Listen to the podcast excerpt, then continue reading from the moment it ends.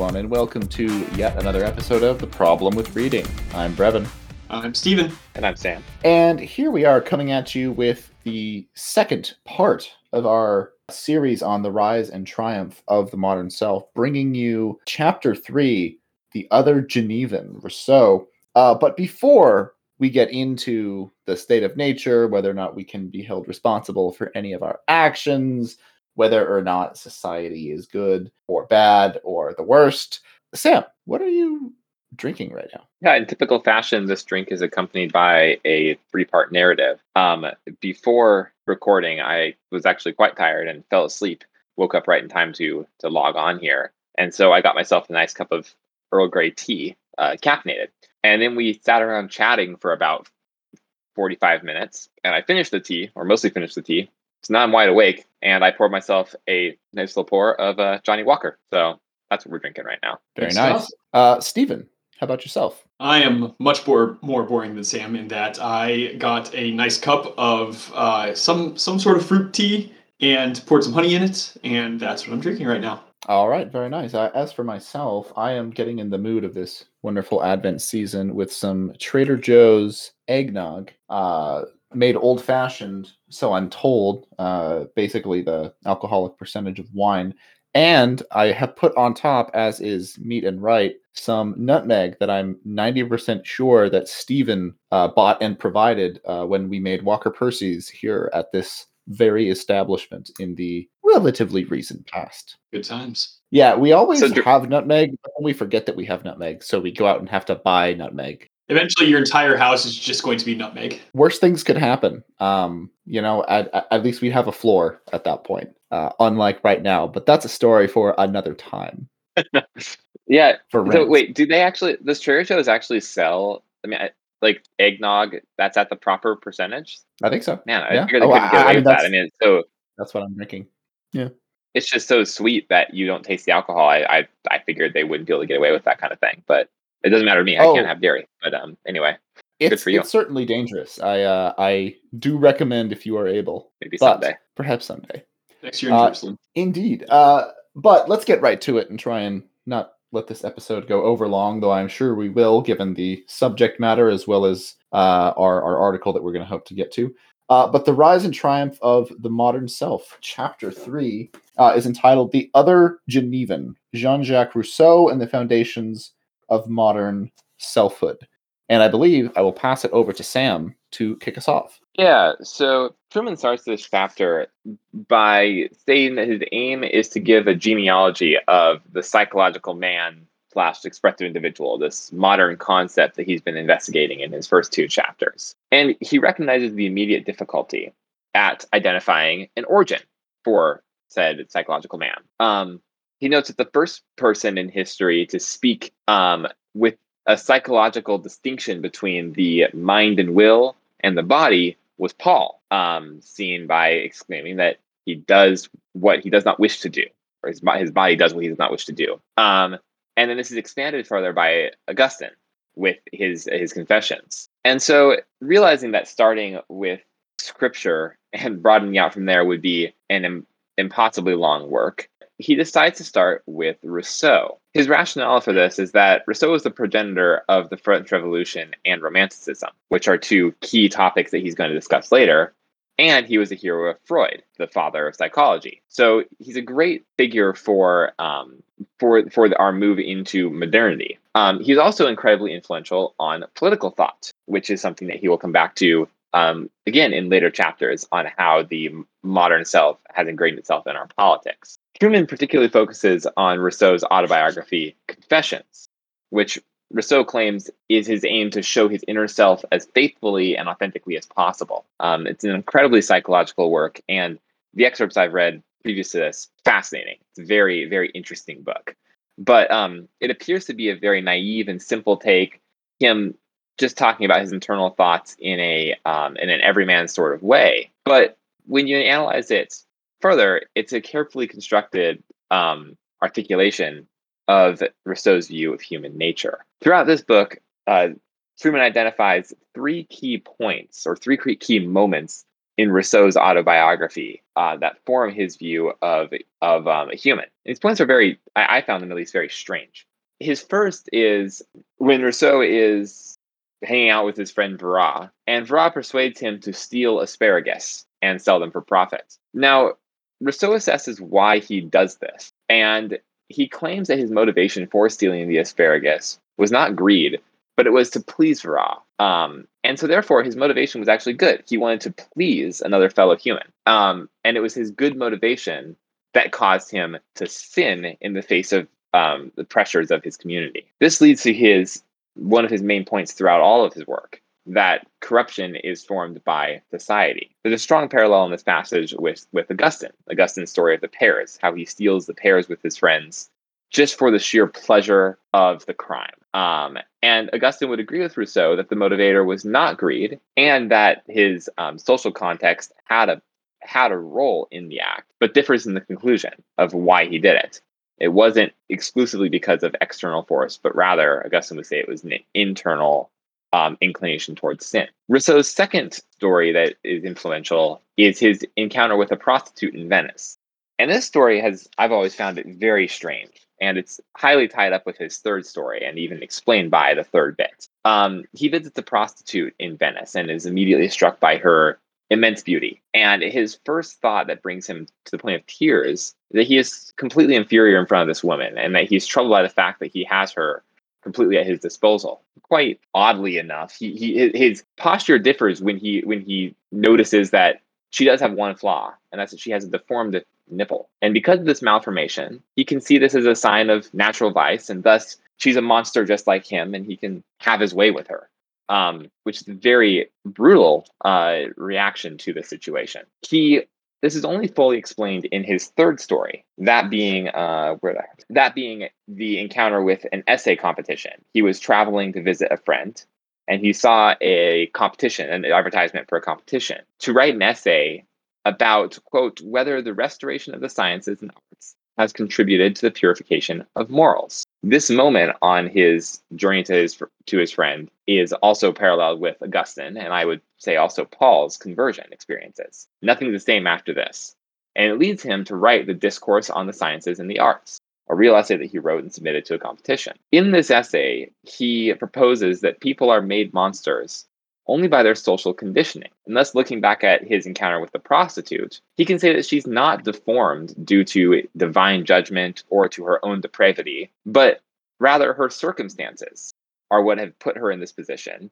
And her physical deformation should should mean nothing to him. Um, this leads to him expounding on his state of nature, his hypothetical state of nature. In the state of nature, humans are pure desire, not mediated by institutions interrupting their thoughts and actions in response to the prompt given to him for the essay, he says that the arts and sciences are constantly distracting from true genius and from this this the from this true st- state of nature, thus fostering hypocrisy and causing people to err. The framework that he puts forth of society restricting people looks awfully like a Hegelian uh, Sittlichkeit that Trueman discussed in his first chapter. Um, Trueman then connects this back to the desire to be recognized. Now, under uh, according to Rousseau, humans must suppress their their own desires in order to find recognition, which leads to them living a lie. Stephen. Okay, so Trueman then picks up with a study in Rousseau's conception of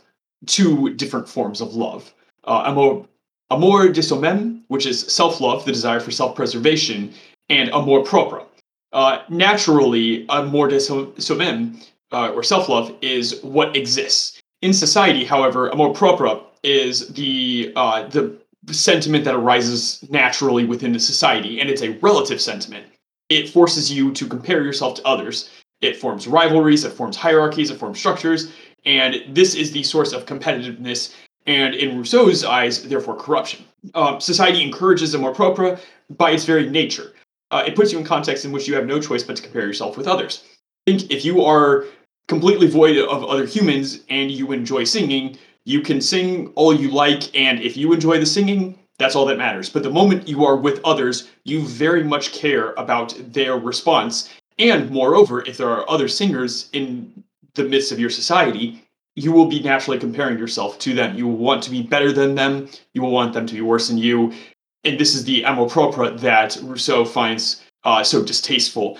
Apparently, there is some academic discussion on whether or not amour propre is morally neutral or morally necessarily evil. Um, Rousseau gets a little bit ambiguous with that, but at the very least, it's something to be viewed with extreme caution, if not just outright disregarded. Uh, he has an interesting hypothetical history in which humanity is in this kind of Edenic state, and it falls by coming around some sort of societal unit. So, be it a tree, be it a hut, they, they come together to form a society, and therefore immediately begin comparing themselves to each other. Uh, and kind of the walk away from this is if comparison is the thief of joy and the mother of envy, then society is the grandmother of envy. It's the mother of comparison. Uh, the beginning of all envy and discontent is the presence of other people. Uh, I suppose uh, he was somewhat predating Sartre in saying that other people are hell. Uh, other people are comparison for him. Uh, Pre society, he notes, has very simple needs. The, the, when you're in the wilderness, you need food, water, and shelter, and that's about it. With society, humanity has much more complex needs, hierarchical and comparative in nature. Um, he then makes this interesting move where he centers ethics around pity and empathy and finds them the most natural way of forming your moral compass, which is an interesting callback to Mike MacIntyre's discussion around Hume, who also centered his ethics maybe not necessarily around pity or empathy, but around the passions, around your feeling. It, it the, all ethics, or sorry, let's not be pejorative, but ethics to Rousseau and Hume are very much they're your gut reactions. Uh, it's a it, it, what both would say a universal experience, and Rousseau says even some of the beasts experience pity or empathy. Uh, and if this is the case, if ethics are very natural, if you naturally feel pity or empathy for your fellow human, then, and also if society is the source of all comparison and therefore of all corruption, education takes a very different role in this context. Uh. If indeed humanity is in its in its base state that of nature is good, then education as a socialization is actually doing moral harm. Uh, and this is extremely different than the traditional take on education from, say, Aristotle or Augustine. For Aristotle, it was all about you you take the person, you train them, you get them to practice being good. But for Rousseau, it's actually no, you need get them back to the original state that they were in, the, the state of innocence, which also gives a very different take on um, what the nature of youth and elder or youth and age are. Uh, this, incent- this sentiment implies that youth rather than age is indicative of wisdom and virtue. Uh, Trueman has a nice little clear barb at um, oh, what's her face, uh, Greta something or other, global uh, global warming girl. Greta um, Thunberg. Oh, Greta, Greta Thunberg, where he's clearly calling her out with calling her out, but says something to the effect of like we've been treated to lots of lectures from young people on everything from Donald Trump to Donald Trump to global warming. And while I kind of roll my eyes at that aside, I think he does he is onto something in that why do we assume that the youth have the right to lecture the elderly about stuff that actually takes a lot of nuance and a lot of uh, understanding of global affairs to be able to really conceptualize? When you're a high schooler, when you're a college student, everything is very simple and you don't realize how complex things are. Who are you to think that you have the right to lecture the people who have been around for much, much longer than you? But in our society, we we view youth as kind of having that that naive optimism, that that view of the world that hasn't been corrupted, that hasn't been so jaded. Whether or not that's true is kind of another debate, but that's something that can be gotten away with under this framework. Uh, whereas in societies where elderly uh, people are viewed as the virtuous, the youthful would be simply told to mind their elders. For Rousseau, aesthetics are key to morality. It's about forging the sentiments properly. So we'll get back to nature by forming an aesthetic mode of existence. I wonder, I have to wonder if Kierkegaard would nod in approval or disapproval of this, um, given that that's only the first stage and eventually get to religion. I have to imagine he'd say, nice start, but keep going. Um, though, to be fair, he's not entirely off. Uh, C.S. Lewis's Abolition of Man would be nodding with agreement in that the the goal is to mold the sentiments properly. In fact, he he has a nice little line where he says, "I would much rather uh, be uh, or play cards with somebody who armchair theorizing says morality is relative, but has been taught that a gentleman will not cheat at cards. I'd much rather play against him than play against somebody who has the idea of it's wrong to cheat at cards, but hasn't really formed the proper sentiments, like doesn't doesn't feel bad about it. Um, so I I think he's not entirely off here, uh, but Trueman does point out that sentiments, that sort of sentimentalism leads to MacIntyre's criticism on emotivism. That all, sen- if morality is rooted in sentiments, then what moral sentences really are are me saying, I feel this way about something, I think you should feel the same. He Trueman does back off a little bit and he does say that there is in, inexorably a tie between sentiments and ethics. For example, he or for, he gives, for example, uh, a scenario in which you witness an old man being mugged and then need to Google, is mugging old men bad? And if, if you had to do that, clearly there's something off. Clearly your moral compass is off. But if it's entirely linked, if that is to say, if moral sen- or if moral sentences are only sentiments, this is a pure subjectivism slash emotivism. Rousseau didn't necessarily see this coming. He thought sentiment was a universal experience and would probably be surprised at that move. But I'm inclined to agree with Trueman on that. That if if all a moral sentence is is a sentiment, then emotivism naturally follows. And that's about the chapter. It was a good one.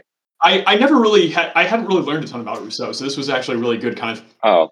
intro to Rousseau. Although I think talking with uh, Brevin's mother-in-law, she did say that Trueman, while not necessarily wrong about Rousseau, kind of did him dirty. As, as far as like didn't give him credit for a lot of his more excellent stuff. Yeah, Rousseau's always is fascinated me ever since undergrad, where I think Brevin and I took the same class in different years from the same professor who adored Rousseau. He was a very conservative old GOP guy and he, teaching political philosophy. He just adored Rousseau, not because he necessarily agreed with him, but just because he thought his his arguments were so sharp and so unique and poignant. Yeah, I think that he's incredibly important to read. Um, what's always struck me about Rousseau is that he's just he's so close, right? Similar to Hume. Right, why I, why I like Hume more than like Locke or um, or any of those other you know early enlightenment folks i love hume because he seems to call the bluff of of um you know the the the the idea of like early liberalism like well how do you how do you really know that this contract is legitimate what well, couldn't you just you know how do you how do you really know this? And Rousseau seems to be getting at that, and um, and I think maybe this is why I like McGilchrist so much. That's a throwback, right? But uh, it's because he he gets into like, okay, well, how do we really know why we why we're doing the things that we're doing? And he digs into the brain and looks at you know where where these um, impulses are coming from. And I feel like that that's what Rousseau is doing, but on a obviously in a much different time of looking back and trying to identify where where his ideas are coming from, and he ultimately identifies society as being the main cause. Um, and I think his I think his reasoning there is fascinating. Correct me if I'm wrong. McGilchrist really liked Rousseau, right? I, I want to say Rousseau came uh, up a couple uh, times in the Master's Emissary. I don't recall. Uh, if Sam finds out in an instant here by pulling up the book that could answer it. But if I had to guess, knowing McGilchrist, he's probably more appreciates the Rousseau's attempt to externalize internal processes that he then identifies with, uh, you know, brain functions, as opposed to anything about Rousseau's philosophy uh, unto itself. That would be my guess, but it has been a, a hot minute since we've read uh, because I also might be mixing up Rousseau and the Romantics because I know he loved the Romantics, and actually now I think about it, I actually forget if your mother-in-law really liked the Romantics or Rousseau. I'm so betting my mother-in-law loved the Romantics and not Rousseau. Oh, she okay. likes the Romantics. my mistake. No, I was getting Rousseau and the Romantics mixed up. They both start with R. Okay. Fair enough, and we do talk about them next. Um, but to go to Rousseau specifically, there were a couple key things that that that you both covered, um, but that but that I pulled out of it. Um, I mean, the the core project that Trueman sees Rousseau as starting or making is really psychologizing the individual and bringing it back to that being the measure of all things. It moves the point of view from society as a legitimate place from which to or sorry, let's make it more specific than society because Rousseau is the is one of the original we live in a society joker memes, but it's not that community or the interweb of human connection is the focal point and how do we live it's it becomes how do i live and it becomes this uh, i mean he's, he's telling a genealogy of expressive individualism and so the core unit of analysis is the individual but specifically the individual in a very particular sense. And this is where his state of nature question comes in, his state of nature story. Not saying that it ever existed. State of nature stories, people who tell them Rousseau tells it, libertarians tell, or Locke rather tells a different version of it uh, to explain political rights. And you know, the preface is always, we don't actually believe this ever happened. This is just an explanation of how uh, the relation the relations function. But then they, you know, I, I would say tend to give it more credit than it deserves for being a thought experiment. But Rousseau's unit of analysis is this individual in this particular state where there are no prior communities. The way that his thought experiment is set up begs the question. It presumes something that has never been and can never be, which is to say, an atomized individual with no natural relations, no connections, no hierarchies, natural hierarchies really of any kind, no competition, no uh, intercommunal and external communal bonds or or tensions, and then puts on top of that, uh, then all of these things start encumbering the individual at that point. That's one way to describe the human condition. However, it's inherently wrong. But once he has that core kernel starting point, it's from there that he's able to go down this path of the individual being corrupted by a society that, by virtue of his story, forms and shapes a person uh, basically poorly. Uh, if they were left to their own devices, you know, they would be virtuous and desire uh, m- mediated by sentiment and and pity. But it, it really is this essential tale that is at its core a, a lie or incorrect, however you want to put it, that then allows this, you know, this seed that eventually becomes expressive individualism to to follow from. I I find kind of there's two main holes that can be found in that. I think first, somewhat similar to the uh, I guess somewhat common counter to arguments against capitalism in that like it, it, fosters greed and whatnot. One of the things I've I've common heard is like, okay, look, give everyone a thousand dollars, and set everyone equal. The first time anyone makes any sort of purchase, immediately an inequality happens.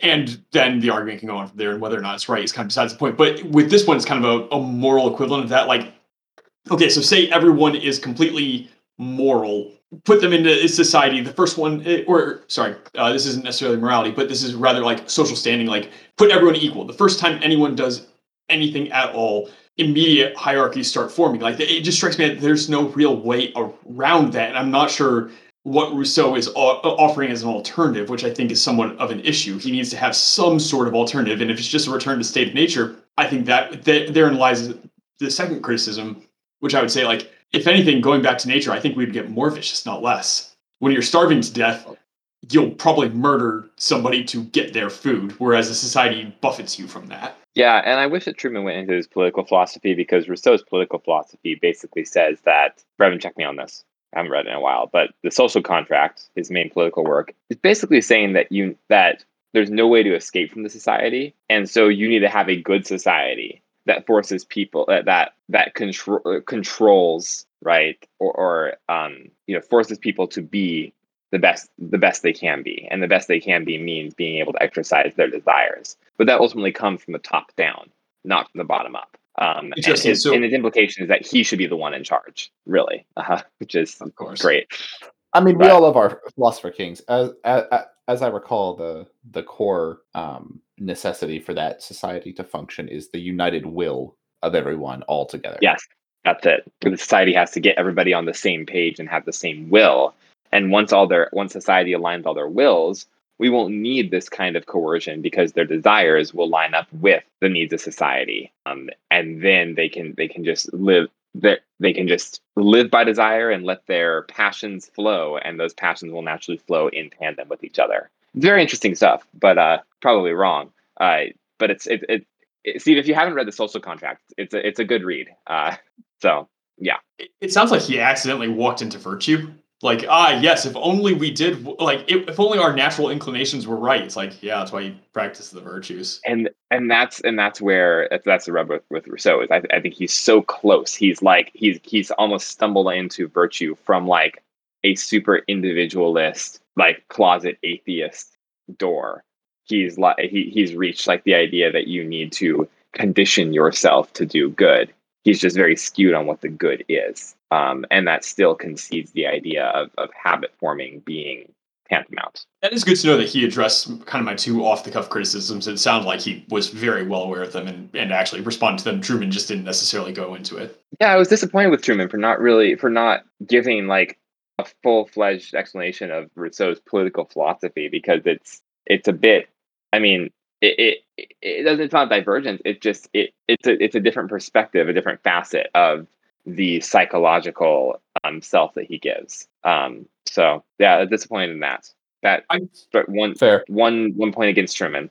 The the the one other thing that I would say, and I you know mostly have negative things to say about Rousseau as as Truman does, but the one positive thing that Rousseau does observe is that the social really is a locus of shaping human behavior. Now he puts it, it's all bad basically, uh, and if the individual was left to be free to you know relay himself faithfully then that's the best possible person not taking into account like what if uh, you know you're bad and unformed and relaying yourself faithfully is a horrible version of yourself uh, that needs correction that only society can give you but that all to the side it is a very good point that you know want of social approval is a extremely powerful and and at times you could even say 50% of the time uh, or, or, or more for that matter uh, in influence on human behavior. I mean, others have observed it, so this is not my observation by any means, but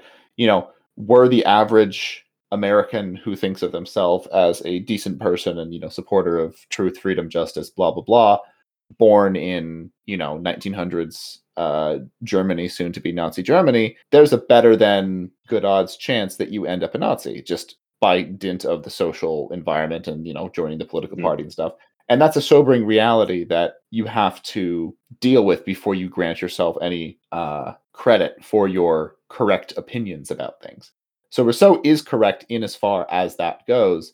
It's just unfortunate that he doesn't see that the individual will, that the pure individual, unencumbered, unshaped, unformed, will never be the solution to that kind of problem. If anything, that individual is only more vulnerable to slavery of various forms. is it even that novel of a take? I mean, I think I want to say there's some verse in the Psalms that says like walk in the counsel of the wise and you will become wise. Walk in the counsel of the wicked and you will become wicked. So to be fair, it's not like this is a massive innovation that nobody had. It had it had occurred to nobody before that if like your society shapes who you are. It strikes me as very yeah reasonable. but it's but it is novel to reach that point from an from from an agnostic perspective i mean rousseau doesn't outright say there's no god but you can read into his work that he didn't believe in god um Mhm. he, it's it's pretty clear he doesn't reference that so it is I, I think that it is very novel that he reaches that point from a psychological perspective. I mean from a completely psychological perspective and not from a like a religious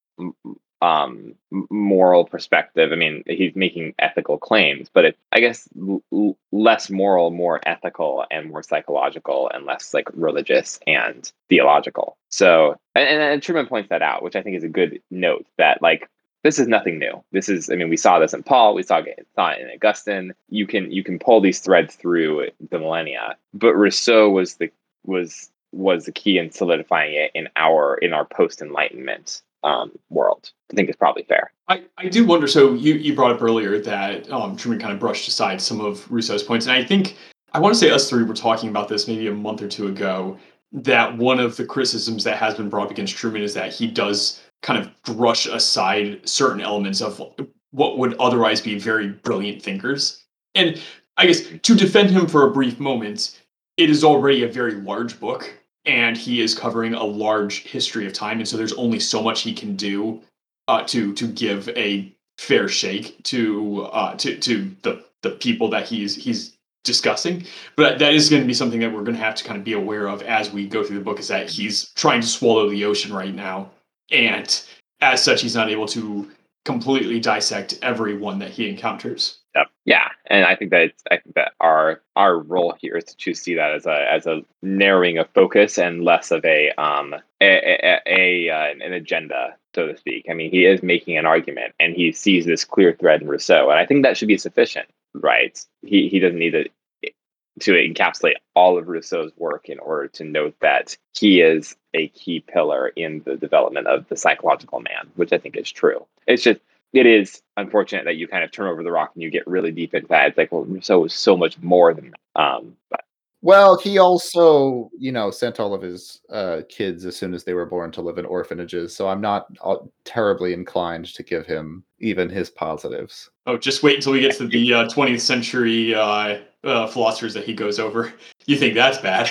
Yeah, Rousseau. I mean, also there was so much low hanging fruit that he could have used if he wanted to slander Rousseau. Why didn't he use that? So, anyway, Trueman does a pretty good job at not lambasting people too hard, although some of his occasional digs are pretty amusing. Again, especially once we get to the 20th century philosophers. Oh, there are a handful where he's just like, yeah, and he was a moron. Okay, moving on. Speaking of historians of thought, Brevin, what do you think about Alasdair MacIntyre? Well, thank you, Stephen, for that not at all contrived transition that I was about to do. Anyway, You're but yes, contrived transitions. Thank you, Sam. I feel attacked. Uh, but anyway, Good. you uh, are being attacked. Well, okay, Yeah, fine. Well, one when one is attacked, you might flee. And the article for today is MacIntyre Flight from Politics in Compact Magazine, which is in fact the introduction to a book on Alasdair MacIntyre entitled Alasdair MacIntyre, colon, an intellectual biography. Uh, so this uh, short article is, you know, the preface, the introduction to this to this book, uh, and attempts to take stock of Alasdair MacIntyre as he nears the uh, somewhat, let's say, inevitable end of a long and illustrious career, uh, if only because Stephen intend, uh, continues to bring COVID to the Notre Dame ethics conference, and one of these days he will finally get his his man. Um, so this book specifically is trying to take stock of Alasdair MacIntyre in the context of sort of the post-liberal moment uh, that at least that many of us, or at least many of us on the internet, are living in in this uh, environment, discussing. You know, what does it mean to move past the liberal order? Is that possible? What would that look like? Is it better? Uh, and I'm mostly just going to quote a couple lines from the article because it really does sum up um, what this book, as well as writer, takes as both the strong and positive points of MacIntyre's project, but as well as it as its weakness, which I don't believe is something we've specifically contended with on this podcast. We tend to be mostly laudatory of our man MacIntyre. Uh, so, quoting from the article, quote, Liberalism, that's the enemy. Thus, we could summarize the opinion that, in a diffuse and insistent way, inspires the works of those who offer their views on our political, social, and economic situation.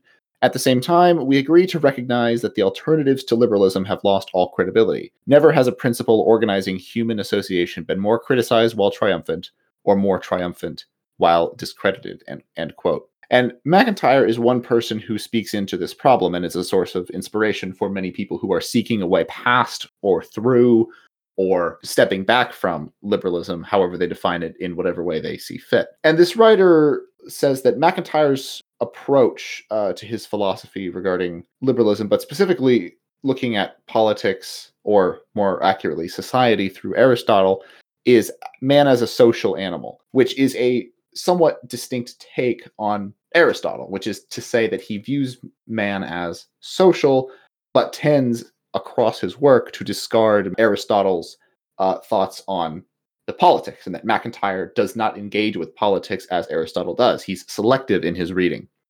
Uh, quote, MacIntyre is always for the subpolitical community threatened by the political community that rises in power and against the latter. Uh, later, it says, Caught between the sovereignty of the individual and that of the nation state, the local community, the Fisherman's Village, Craftsman's Guild, Benedictine Monastery, always incorporates the sana bars of human practice, or is the place where this practice takes refuge, end quote. In other words, MacIntyre eschews and is always against larger political forces in favor of social practices on a social level within which tradition, which he ultimately ends up as as the best way of life and defense against all things bad outside of that as his location. So he's Aristotelian, but in a in a social sense only. He runs from a stronger political interpretation of Aristotle. I quote again from the article. Why did MacIntyre leave Europe in 1969? Why did he need to immigrate into the United States, into the most liberal of the commercial republics?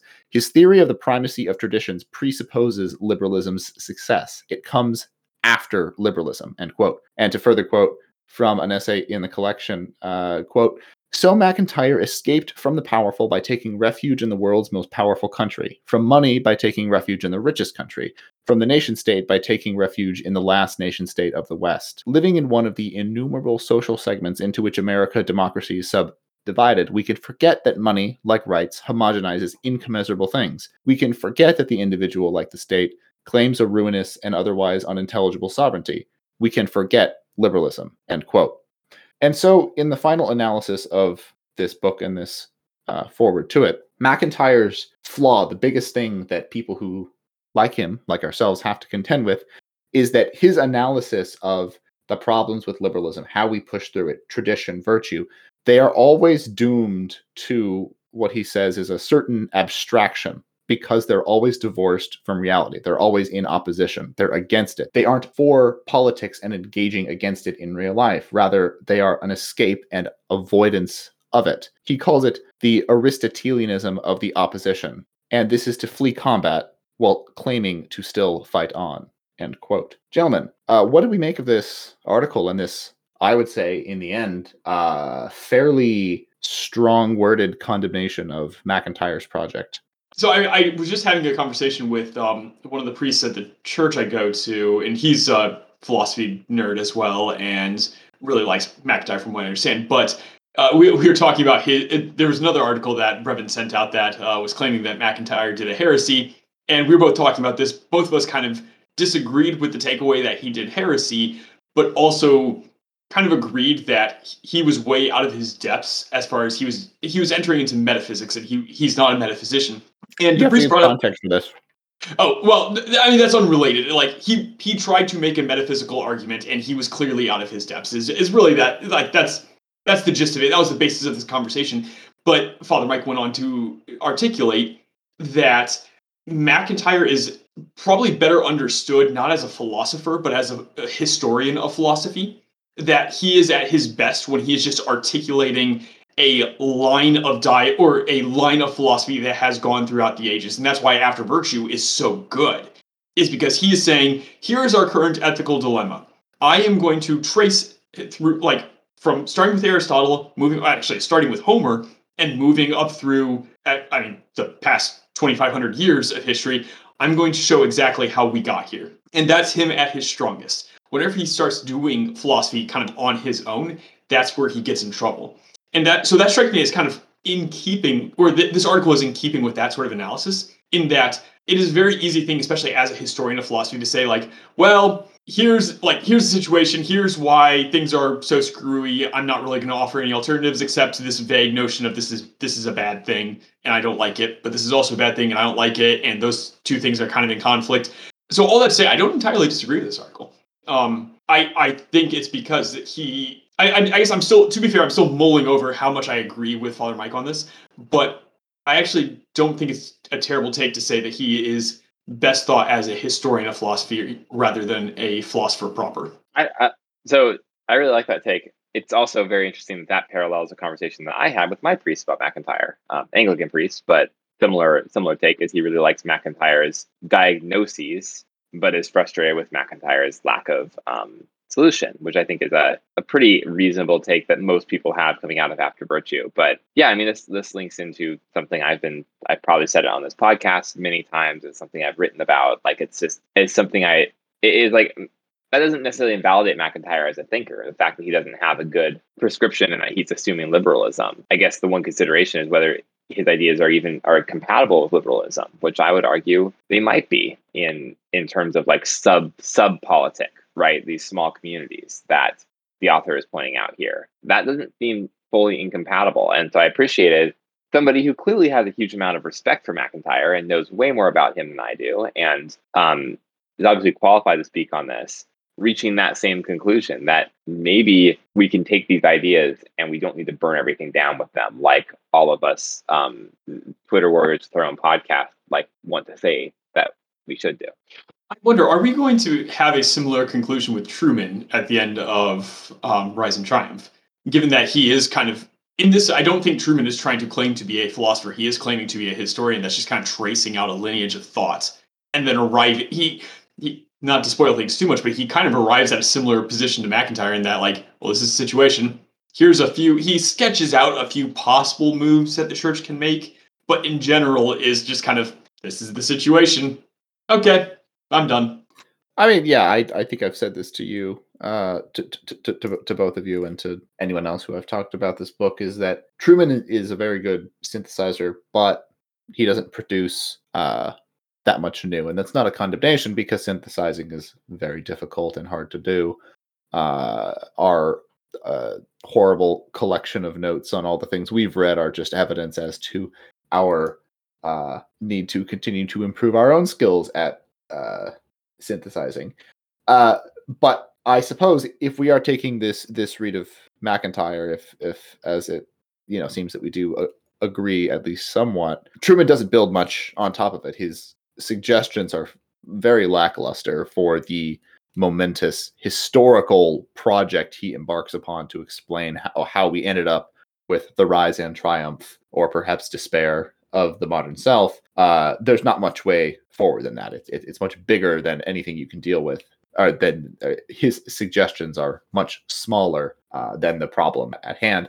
But perhaps in a similar way to MacIntyre, they also sub political in some important ways, at least if I'm recalling them. And I'm sure we'll discuss more of that once we get to it. But yeah, so I, I found this incisive just because I don't think I've read a systematic, uh, well articulated critique of the larger MacIntyre project. Um, it's, it's mostly been, oh, it's so great what he did in, you know, After Virtue and, uh, you know, the three rival versions of moral inquiry and all these things. Uh, but I this was a very good way of expressing both the trouble with MacIntyre, but also perhaps the trouble with a lot of the post liberal uh, post liberals and the and the conversations that they're having uh, in general, or yeah. if not a problem with them, then the uh, problem they have to overcome. That's a hard one.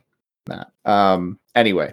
Uh, all right. So uh, with MacIntyre thoroughly uh, boxed about the ears, uh, Stephen, do you want to give us just a quick, just a very, very quick uh, rundown of your um, exploits in your uh, journey to to finally end the life of the greatest living philosopher of our time? Uh, yes, indeed. Well, I went to the Notre Dame Ethics Conference. I didn't have COVID. Turns out one of my friends tested positive for COVID after he got back. Uh, Very so, wise to keep the blame so that it can't be placed directly. Well, exactly. I can't do this well two done. times in a row. Okay, I mean, come on.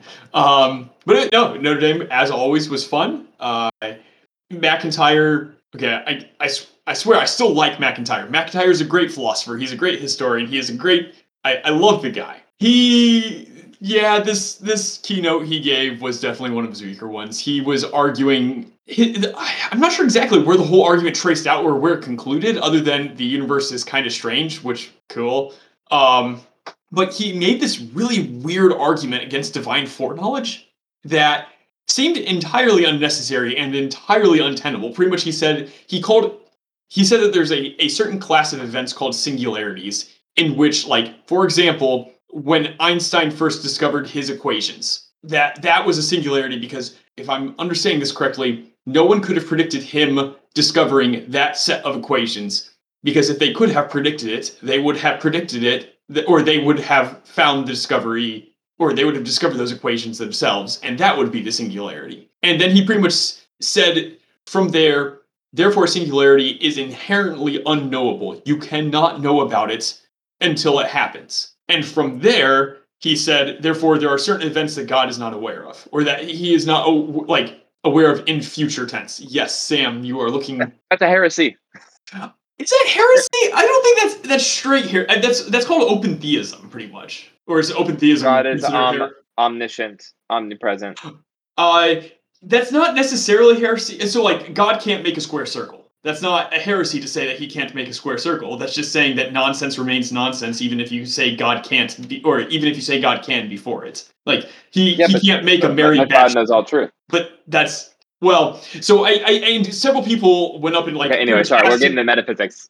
Well, and okay, so I, I to your point, several people actually like during the Q and A, they started like really hammering him hard on this one. I would say if if we are assuming God is in time, I'm actually pretty sympathetic with MacIntyre, somewhat sympathetic on uh, with him. At the very least, I think it's a conversation to be had.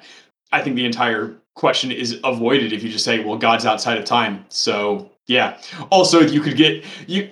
There was a very fun tongue-in-cheek criticism I considered going up and asked, and then very quickly disregarded it because I don't know enough about special relativity to really start criticizing him. But I wanted to kind of give a, a tongue in cheek argument of like, well, what if God was moving really, really fast and therefore actually observed Einstein discovering it before Einstein discovered it? Like, what frame of reference is God in? Stephen, you say that you don't know much about special, special relativity. There are a few things that I would say that you know more than Alasdair MacIntyre, uh, more about than Alasdair MacIntyre. Special relativity is probably one of those things. Yeah, you're you're probably right on that one.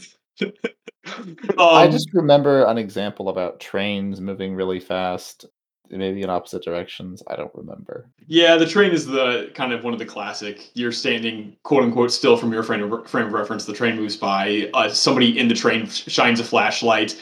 The flashlight hits a mirror. It bounces back to them. The, the, the thing is that the light has to move at the same speed for both you and the person, and that has a lot of really, really messed up implications with both space and time. And it gets weird and i'm still trying to figure the whole thing out myself. Every so often i read it and it starts talking about metric tensors and norms that can be negative which makes zero sense and i get really confused and really irritated. So uh, well speaking of being irritated stephen would you like to just roll right into a rant?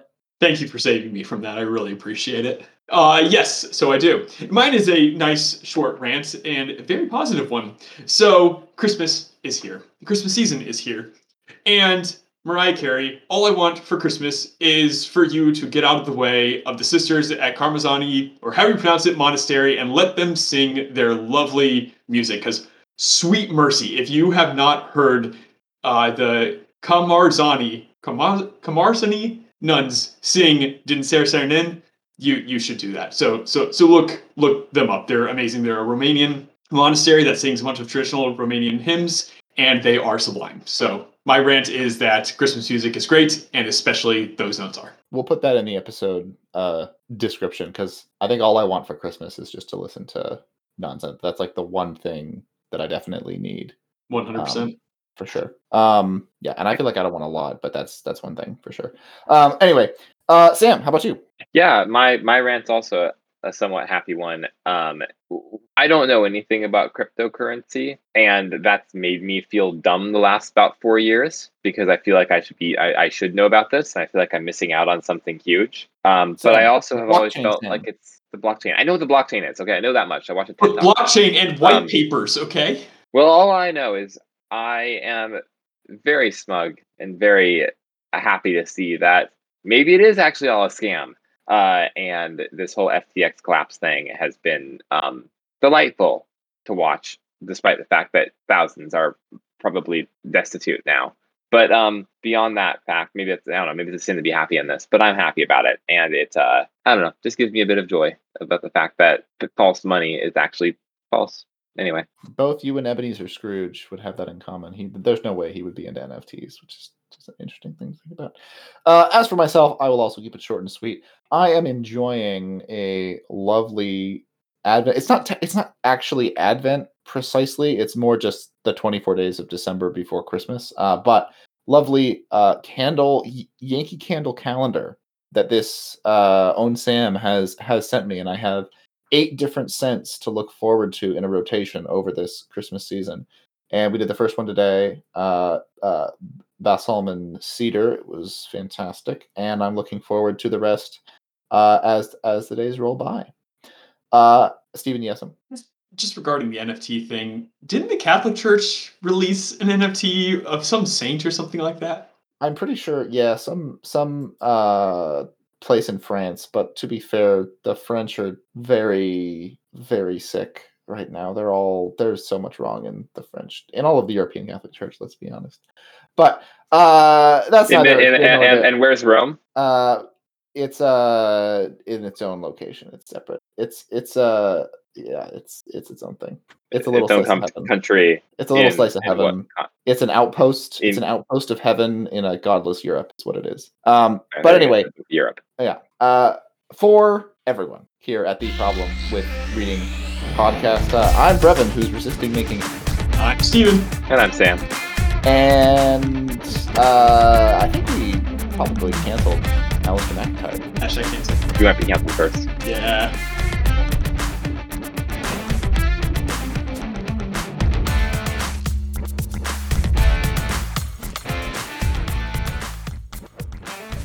He also had the best the best scandal, which was he got paid to write an article, I think, but didn't disclose or something like that. Or maybe he was on the retainer for a tobacco company, which is epic. Like that's that's the coolest thing you can do is just write about how cool smoking is and not tell anyone you're getting paid for it. Oh, Uh, so right. I- he was in the whole tobacco Jeez war. That was one of his populist mo- that popular moments. Is he was like one of the big defenders of big tobacco. I I only respect him more for it. Um, Yeah, I'm kind of Uh, here for it. I, a, a, a good enjoying man. the occasional cigar that I do, I can get behind him on that. Those studies on cancer are overwrought and probably not real. Um, well, When I tell myself Kevin, just whenever I'm smoking a cigar. you, you, you, yeah. Keep that on. Keep that recording on record. so many things on record tonight. uh, Oh, geez, this is only the things that impressive. incriminate other people. Um, all right. Uh, okay, how do we transition out of that? Um,